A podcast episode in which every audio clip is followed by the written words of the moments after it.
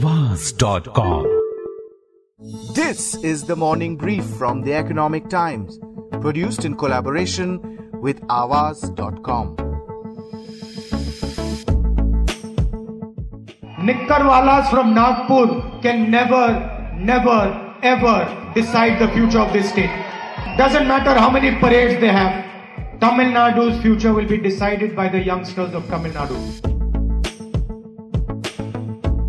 From accepting a push-up challenge from a student in pole-bound Tamil Nadu, to diving into the sea with local fishermen in Kerala, to delivering fiery speeches, Congress leader Rahul Gandhi seems to be going all out to shore up his party's fortunes ahead of the assembly elections in four states and one union territory that's set to begin in less than ten days. But the Congress is going to the polls as something of a weakened and divided house, whether it's the perennial internal bickering in its Kerala unit or the so-called G twenty-three, a group of leaders within the Congress who have openly come out seeking an organizational restructuring. As campaign fever grips part of the country, we'll be discussing what's at stake for India's grand old party, both in the upcoming elections in Tamil Nadu, West Bengal, Kerala, Assam and Puducherry, and after that. I'm Indulekha Arvind, and you're listening to the Morning Brief from the Economic Times.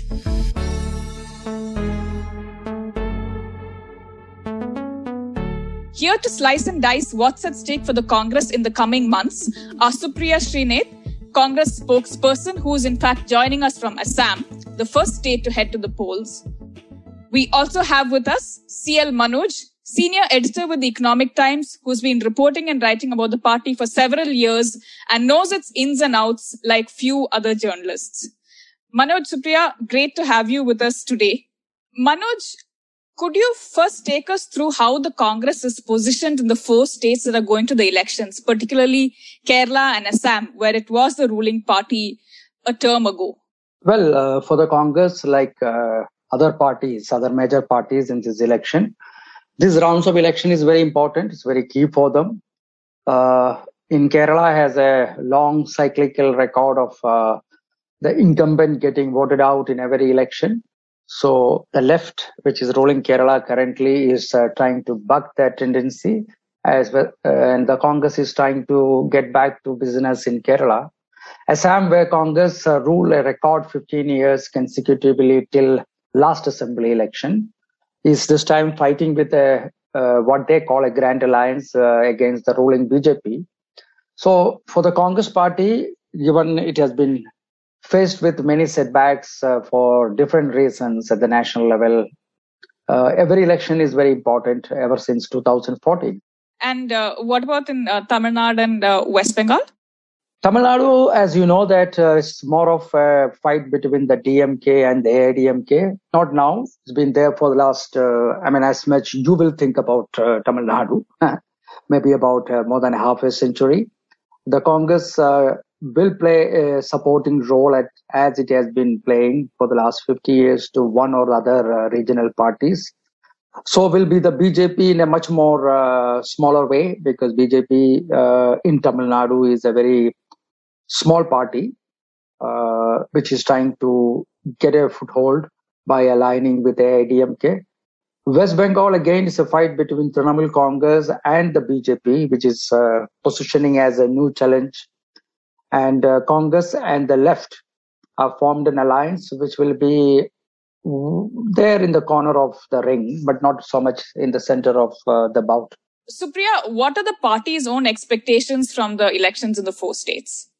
Look, India is going through an extremely disturbing time as far as our polity is concerned. It is not just electoral politics I'm talking about. I'm indeed talking about the very fabric of this country. Uh, you know, I think the idea of India in some sense is under attack. And I'm not hyperbolic. I don't give in to hyperventilation. I think what we see all around us, whether it is in states, whether it is at the center, whether it's the entire student community, the activists, uh, anybody who's asks questions of this government, faces sedition charges, or if it's India's farmers, one hundred thirteen days later, still out on the streets, uh, protesting. Slowly and steadily, what is happening is that the foundation of our democracy is being shattered. And I think whether it is this election or elections that are going to be uh, happening, uh, you know, from here on, whether it's Uttar Pradesh and the other big elections next year, I think it's it's not just electoral gains that one has to look at. One has to look at making, uh, you know, putting a uh, putting a ban in the works of people who are very systematically eroding institutions, systematically in eroding institutional autonomy, also eroding at some level India's democracy. I think a lot is at stake. We are a young nation. I think what we need is jobs. And if you ask me, the priority of the government from number one to number ten should be jobs. I don't see that narrative. I don't see that debate. The debate is still about Uh, India, Pakistan. The debate is still about Hindu, Muslim, so much of polarization. In Assam, where I am, uh, questions are being raised on uh, C A A, very many pertinent questions. So a lot is at stake as far as the future of our country is concerned. Sure. So you're saying we should look at the larger picture rather than just focus on the electoral outcome of these specific elections, right? I mean, we would like to win these elections. We are working very hard towards winning them. We've, uh, I think we'll do considerably well uh, and, and we will form governments uh, in many of these states. Manoj, uh, coming back to Tamil Nadu, was it surprising that the Congress accepted just twenty-five seats in its alliance with D M K, particularly when, you know, last year, the Bihar elections, we saw the party drive a very hard bargain and walk away with uh, seventy seats? No, if you look at uh, Tamil Nadu, uh, those who have followed the tradition of power sharing in Tamil Nadu, they would say that Congress, whenever it aligned with A I A D M K or D M K, the deal was to have a better share for the Congress in the Lok Sabha election and a very small share in the assembly election. Because assembly election, the D M K and A I A D M K will lead the coalition and lead the government without sharing power, even though they have been very happy to share power with whichever party runs the government at the center. I think you should uh, stop the tendency or the temptation to look at Bihar and say what happened here. We should stick to Tamil Nadu, what happened two years back. So Tamil Nadu, the same Congress party, got eight uh, Lok Sabha seats, which is huge for that party, which is almost uh, not a player. So eight seats they got in uh, out of the nine they contested just two years back, and one uh, in... Uh, Uh, Pondicherry. So the D M K had given them ten seats, which is huge for the Congress party, given its strength in Tamil Nadu. Sure. Now, uh, coming to Kerala, C P M is, of course, trying to script history by uh, breaking the anti-incumbency tradition that's been there in the state historically. Uh, what would a loss for the Congress here mean? A lot for both. so uh, uh, you should know that uh, since uh, let's we will be focusing on the perils and the troubles of the Congress, let me add one sentence. Sure. For the left, if they don't win this election, they will not be in power in any of the Indian states. First time such a thing happening in about four decades.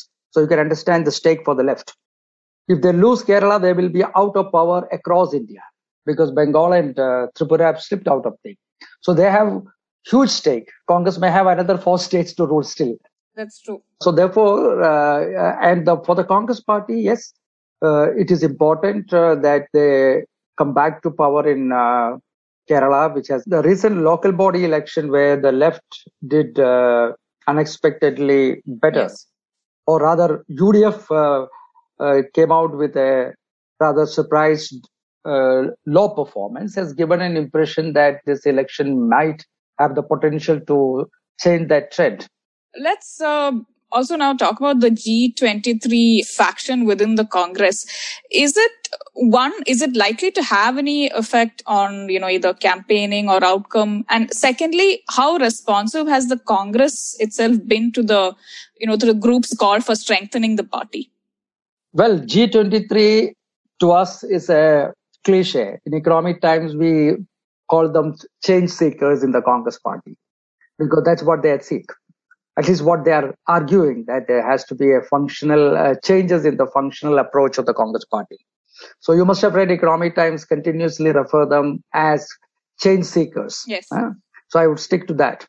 So uh, if you look at in their, uh, you know, that issue in the context of this assembly election, Uh, I don't think uh, I don't think even B J P's Congress' own rivals, whether it is B J P or the left or anybody else in any state, has raked up this issue of uh, this group within the Congress. And also, if you look at the, even these leaders, whether it is Gulam Nabi Azad or Anand Sharma, they have made it, uh, they made public statements uh, as early as last week that when it comes to this election, they are all united and they will work for the victory of the Congress party. Having said that, I must also point out that some of the people who have, who were party to that uh, joint letter, they are actively involved with uh, uh, party assignments in these elections. For example, in Kerala, Shashi Tharoor, uh, of course, he is a sitting M P from Trivandrum. He is among the main campaigners for the Congress party in the state. Also played a role in uh, putting together the state manifesto. And if you go to uh, West Bengal, the A I C C in charge of West Bengal is uh, Jidin Prasada, who is also one of the signatories of that letter. So not only there is no impact of this internal fight, it is not even part of the political discourse of the opposition. In fact, many of them are contributing to the Congress as they want. Manoj, another question I wanted to discuss with you is about the Congress's identity crisis, which you've written about as well, with the B J P trying to portray it as a pro-Muslim party. We're seeing this play out in Bengal, as you've written, and to an extent in Kerala as well, where the C P M has raised a similar charge. How much of a challenge is that for the party? No, that's no secret, because there, even Congress has not made it as a secret. In that particular report which you are referring to, I uh, quoted what uh, Sonia Gandhi had uh, very famously said at an event in Bombay about two years back, and that was not an indoor meeting, it was a public statement where she said there's an attempt to brand us as a Muslim party. So this is something even, I mean, I mean, if Sonia Gandhi could openly say that, there was never an attempt by the Congress party to hide this, uh, how they feel about this B J P's uh, attempt and uh, the effect and the way they are trying to deal with it. Sure. Supriya, let me get your take on this.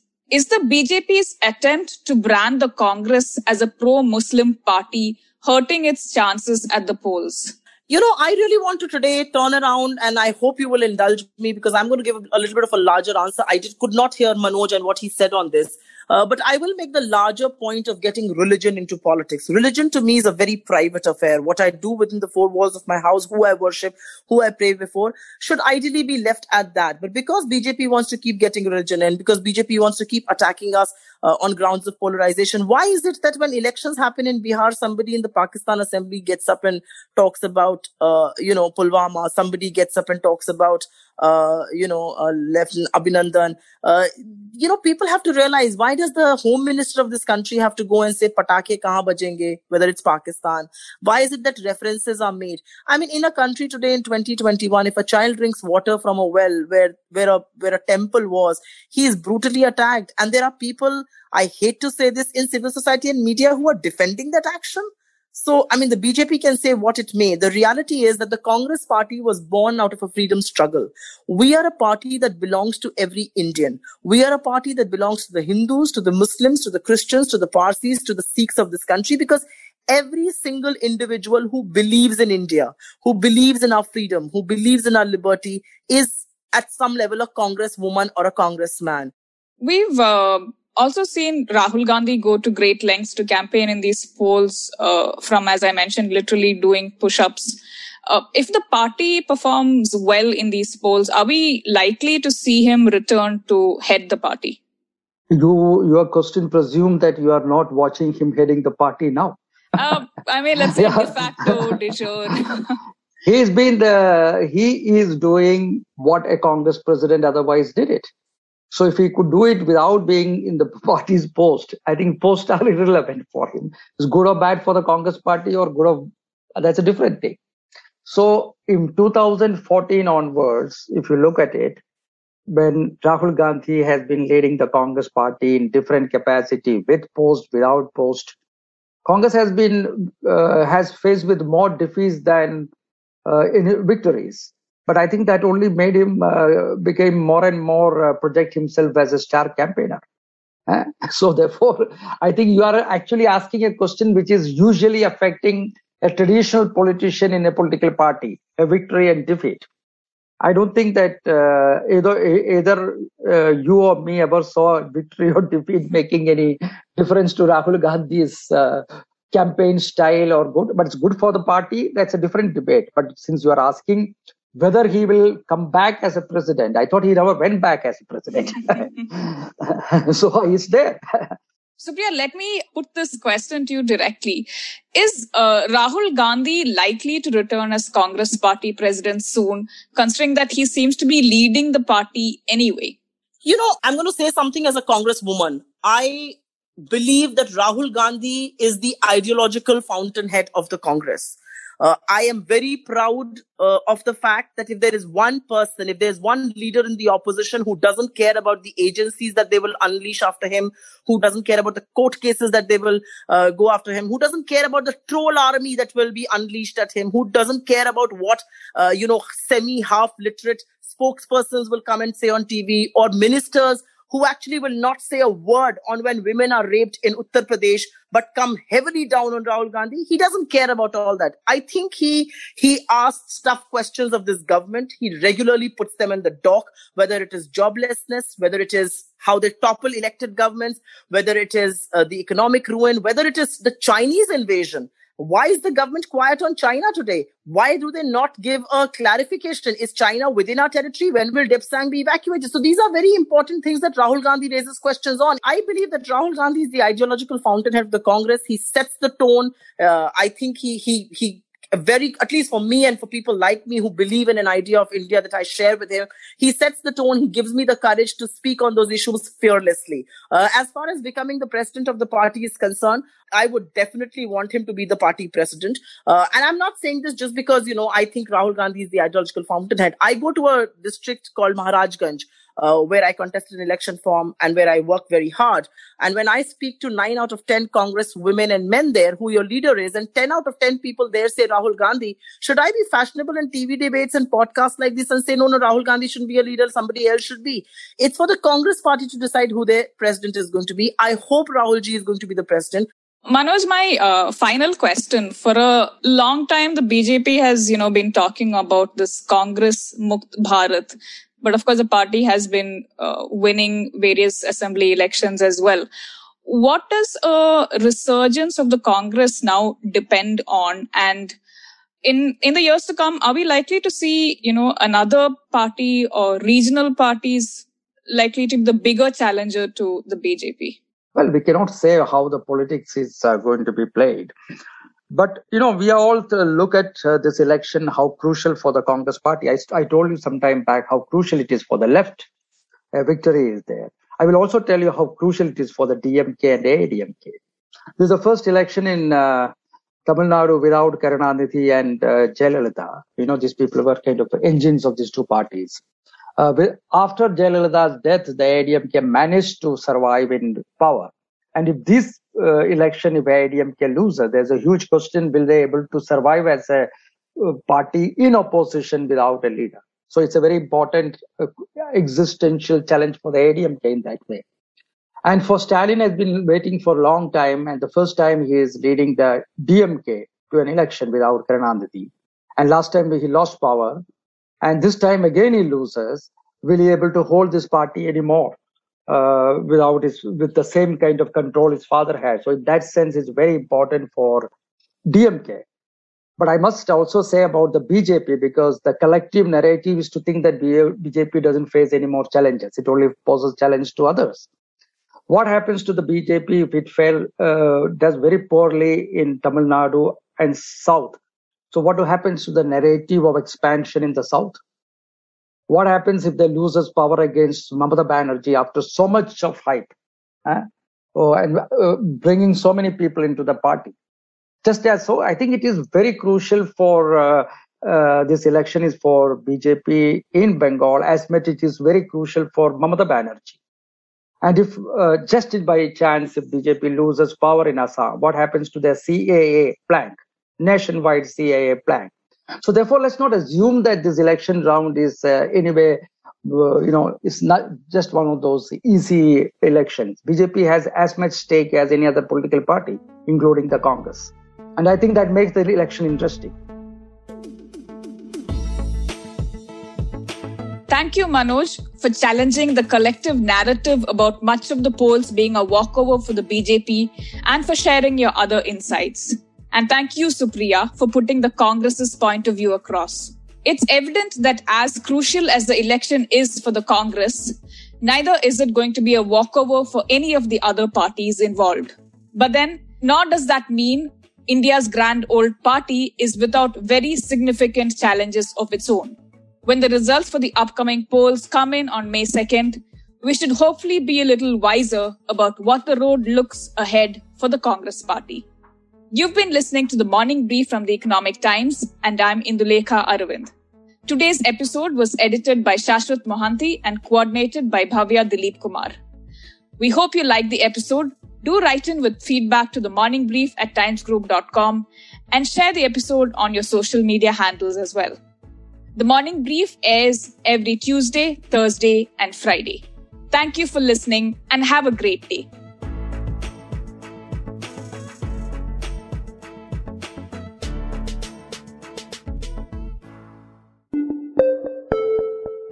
Awaaz dot com